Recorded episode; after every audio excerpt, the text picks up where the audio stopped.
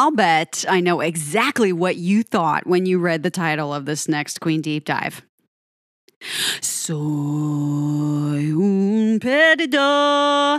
I'm a loser, baby. So why don't you kill me? Getting crazy with the cheese whiz. No, we're not doing Beck. but I probably will do that song.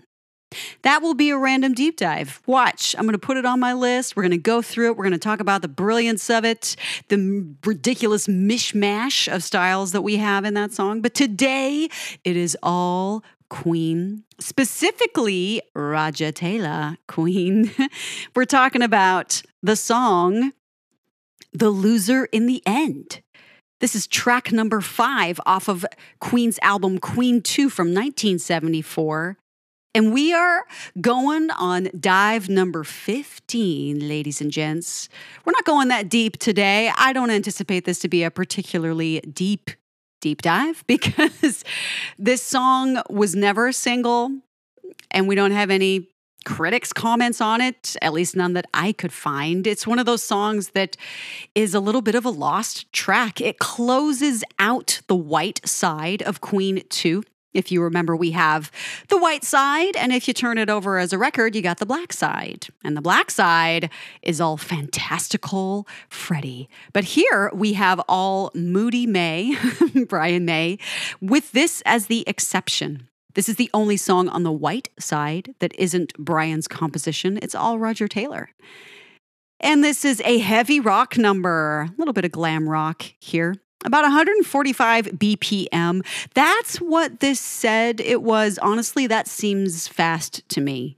If I listen to that tempo, it seems fast. Now, granted, the song is not as quick, you know, it's not like a dance song that has that doom, doom, doom, you know, it's not going to have that, of course, but it still seems fast to me. Take it with a grain of salt. Can't believe everything you read online, right? We're in 4 4 time, simple common time. Little A major here with a bluesy inflection and a quick burst to D major before returning to A major. So, yes, this is Roger Taylor, the loser in the end. And this was never played live. Again, sadness, just like the track before it. We never got a live rendition of this.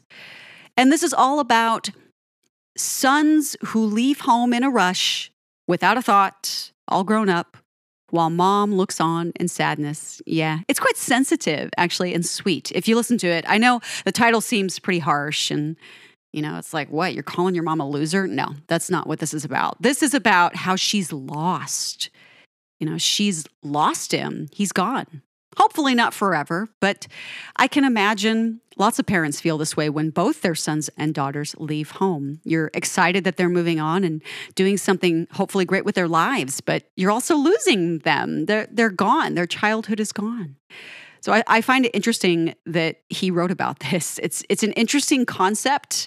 This is all drums, of course, lots of drums, a little bit of marimba. Surprise! I think it's the only time we get a noticeable presence of marimba in any Queen track, and all vocals by Rog in this simple but sufficient glam rock jam. Nice range from Rog here, too. He goes up and down the scale pretty well. He's got a pretty dynamic range. It's very addicting in its simplicity, the song, and it's fun to sing. And it's generally a kick it lounge track with four chords and a square structure, which is typical of Roger's earlier work. And in fact, he would retain that approach for many future tracks, but he'd get more and more complex as time would go on. And again, this is not in theme with the emotional contributions previously from Brian or the upcoming fantastical compositions from Freddie's, but this is Roger's style and it's his time to shine. We've got a lot of double tracked acoustic and electric guitars with a different effect not yet heard on the album and really not heard on the album after this either. We've got some interesting guitar effects here. And there's some soulful Hendrix like riffs here and there. John also plays some nice licks and riffs to break the monotony of the four chords and the very familiar singable arrangement. And interestingly enough, no sign of Freddie here whatsoever. But that's okay.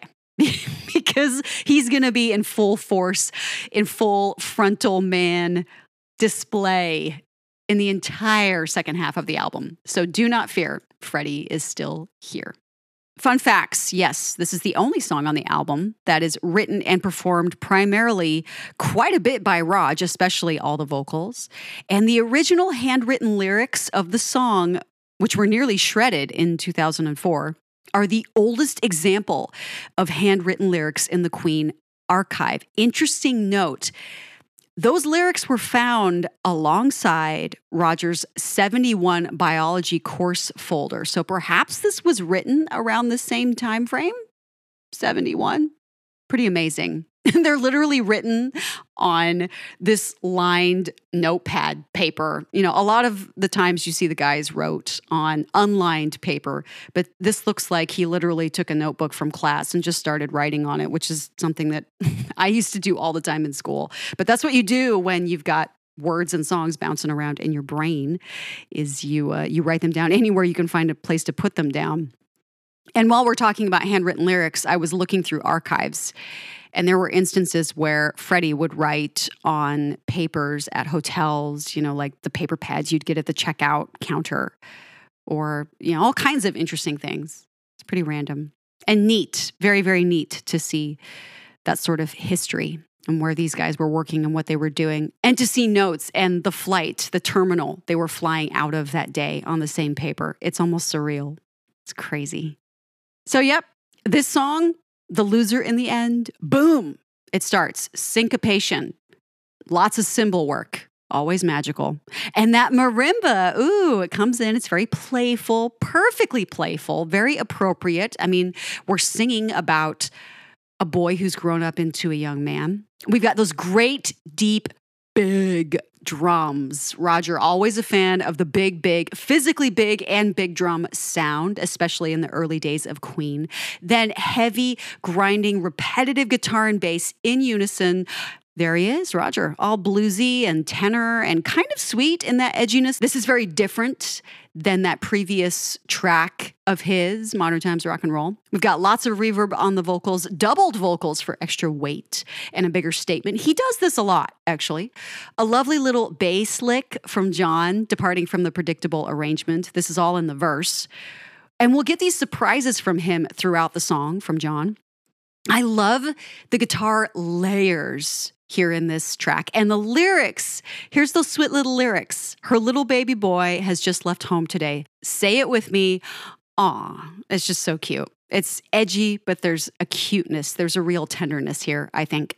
There's a flickering flanger effect guitar that makes an appearance on the left, and on the right, a rough and ragged electric. Nice improvised licks and riffs from Brian here. In the second verse, we hear the same grinding chords and a door slamming that goes along with Goodbye, Ma.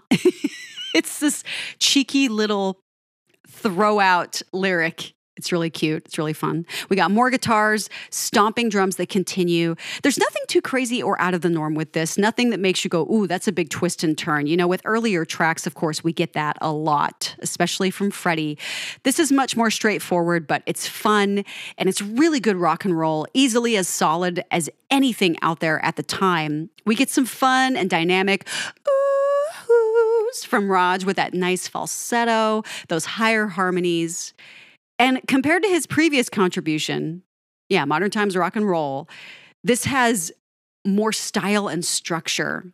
There's a really nice break before the key change in the bridge with Brian taking his moment to add a little style and glam and flair with the guitar solo. And then we shift briefly to that D major in the bridge, which is a common theme to do to change keys in a bridge, but maybe not a conscious decision by Rog because it seems very natural here to add a little bit of presence to the statement. The rhythm becomes more straightforward, more square, but just as hard, of course. And then he comes back in. You're bound to be a loser in the end. Yeah, on paper, and even at the start of the song, it sounds harsh and detached. But the bigger theme here, again, this is loss, boys turning into men, moving on with their independence, a day that parents celebrate and reflect on and maybe even cry on. I think my mom might have got emotional when I left. So it happens, you know, you raise you raise a child for upwards of 20 years or more in some cases and then they're gone. And as we fade out slowly, We get more busy arrangements from everyone. Brian digs in, does some really nice licks, again, very Hendrix like. And John also shines more as well. We get some complex balance of solo effects and riffs and fun stuff from him. And at the very, very end, as it fades out quieter and quieter, Roger does some super fast riffs and rolls that I wish we heard more in the heart of the song.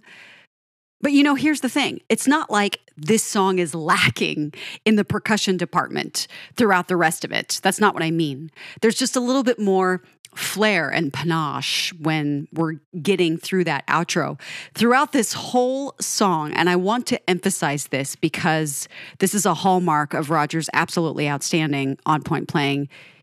He's phenomenal. Just listen to the arrangement. Just kick back and listen to it. It's not as fast as some of the other songs we've heard. It's not even as elaborate, really, as some of the songs before it, some of the compositions from Freddie's and Brian's, which are very, very elaborate and orchestrated. But the thing about Roger is his placement of beats and breaks and shifts and transitions and rolls and riffs and everything is so absolutely perfect. It's so tight, it's so polished. You can tell because this is his song too. There's a lot of thought and structure that goes into all of this. I really appreciate all of that stuff. I think about it when I listen to Freddie's playing on the piano. I think about it when I listen to Brian and when I listen to John. Yeah, every single one of these guys takes a lot of care in what they're doing. Even if it's innate and it happens fast, it just seems like there's a genius here. And this is a really great example of that. This might not be as over the top as Freddie's songs or as orchestrated as some of Brian's, but I think that there's an incredibly fantastic piece of work wrapped up within this. And there's so many great percussion moments here that are a lot of fun alongside the guitars and along the bass. And especially in the outro, again, we get to hear some fun little bits of riffs and rolls, but they're a little treat in that outro just as it comes down to a fully silent ending there. And that is the loser in the end. It's super short, it's pretty simple, pretty straightforward. And very, very different than anything else you're going to hear on Queen 2. It kind of does stick out. I remember listening to it for the first time. And even when I was getting just getting familiar with the boys a little bit more, it was one of the first two albums I purchased from them. So this was the first experience I ever had with really hard rock, heavier metal Queen at the beginning of their career. But this song really jumped out at me as something that didn't sound like the rest of them. And I remember thinking, okay, well, that's definitely Roger singing. You know, it's definitely someone else singing. But the style of it was just so markedly different. But this is Roger. It's rock and roll. There's a little bit of blues here. If you listen to the stuff that he listened to and was influenced by, and you listen to some of his early, early, early work with some of the bands that he performed with as a teenager, you understand exactly why he's writing like this because he likes to have some fun with a little bit of soul in the rock, I think. And this is a perfect example of that. So, very, very different than Brian's nostalgic longing and reflection and Freddie's fabulous, fantastical world building, but still a charming, rough, nice rock and roll theme from Rog. And we'll have more of that as we go forward with more Queen deep dives. But this is all the loser in the end. Go and check it out. I actually don't know if there's some long lost versions of this that even I'm not aware of. So go see what you can find. At the very least, enjoy the album version just as it is. Again, it's super fun to rock out to. Actually, a lot of times when I'm listening to it, I kind of just bob my head and walk around and bust it out because Roger is in a very comfortable range for me to sing. So it's a lot of fun. But I'll be back again. Keep yourselves alive. Next Queen Deep Dive will begin the black side of Queen 2 with an amazing, fantastical track. So until then, guys, have a good one.